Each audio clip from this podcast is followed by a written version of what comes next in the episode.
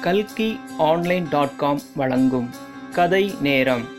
கதை பெயர் லவ குச்சர் பராக்கிரமம். கதை எழுதியவர் பொன்னம்மாள். கதை வாசிப்பவர் ஆர். மீனலதா. இந்த கதை தீபம் இதழில் இரண்டாயிரத்தி பதினெட்டாம் ஆண்டு மே மாதம் வெளிவந்தது. இதோ கேளுங்கள் கதையை. லவகுச்சர் பராக்கிரமம். ஸ்ரீ ராமபிரான் ராவணனை கொன்ற பாவம் தீர அகஸ்தியர் சொற்படி அஸ்வமேத யாகம் செய்ய தீர்மானித்தார். சத்ருகனன் பரதனின் மகன் புஷ்கலன் ஹனுமன் தலைமையில் யாக குதிரையை அனுப்பினர். வித்யுன்மாலி என்ற அரக்கன் கரும் புகை மூட்டம் போட்டு யாக குதிரையை கவர்ந்து சென்றார் படை வீரர்கள் அவனை கொன்று பயணத்தை தொடர்ந்தனர்.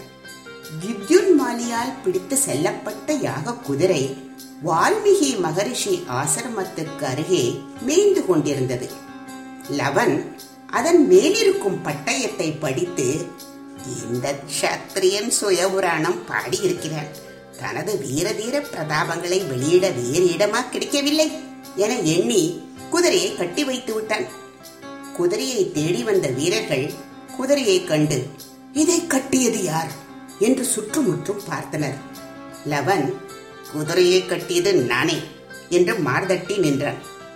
குதிரையை விடுவிக்க சென்றவர்கள் கை அறுபட்டு ஓடினர். உங்கள் கைகளை வெட்டியது யார்? என்று சத்ருகன் குதித்தான். காளஜித் என்ற சேனாபதியை படைகளோடு அனுப்பினான். காளஜித்தையும் எதிர்த்தான் லவன். பலனி நீ யார்? உன் பெயர் என்ன? நான் ரதத்தில் நிற்கிறேன் நீ கரையில் நிற்கிறாய். உன்னோடு யுத்தம் புரிவது அதர்மம் என்றான். லவன் சினத்துடன் அவ்வளவுதானே உன்னையும் தரையில் நிற்க வைக்கிறேன் என்று பானங்களை எய்து ரதத்தை உடைத்து தூள் தூளாக்கி விட்டான். காலஜித் யானை மீது ஏறி யுத்தம் செய்தான். அவன் வீசிய கதாயுதம் மூன்று துண்டுகள் ஆனதோடு அவனையும் மூன்று அஸ்திரங்களால் உயிரிழக்க செய்தான். ஒரு சிறு பையன் காலஜித்தை கொள்வதா என்று சத்ருகன் வெகுண்டான்.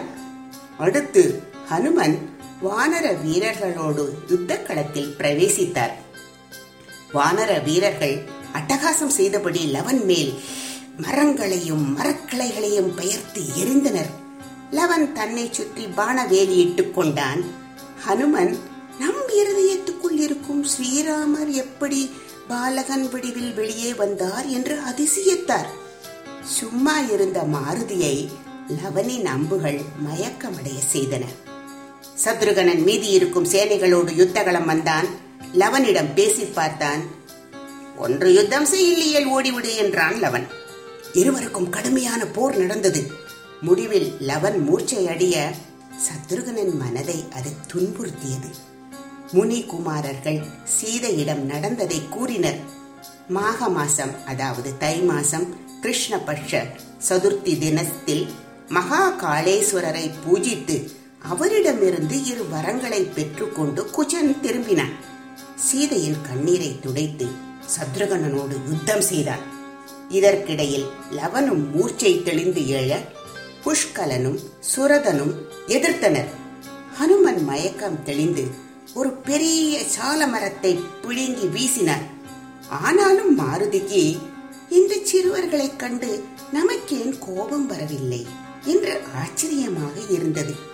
குஜன் விட்ட திவ்யாஸ்திரத்தால் ஹனுமனும் சத்ருகனனும் மூர்ச்சையாய் சரிந்தனர்.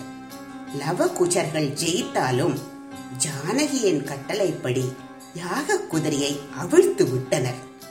சத்ருகனன் குதிரையோடு அயோத்தி திரும்பினான். நன்றி.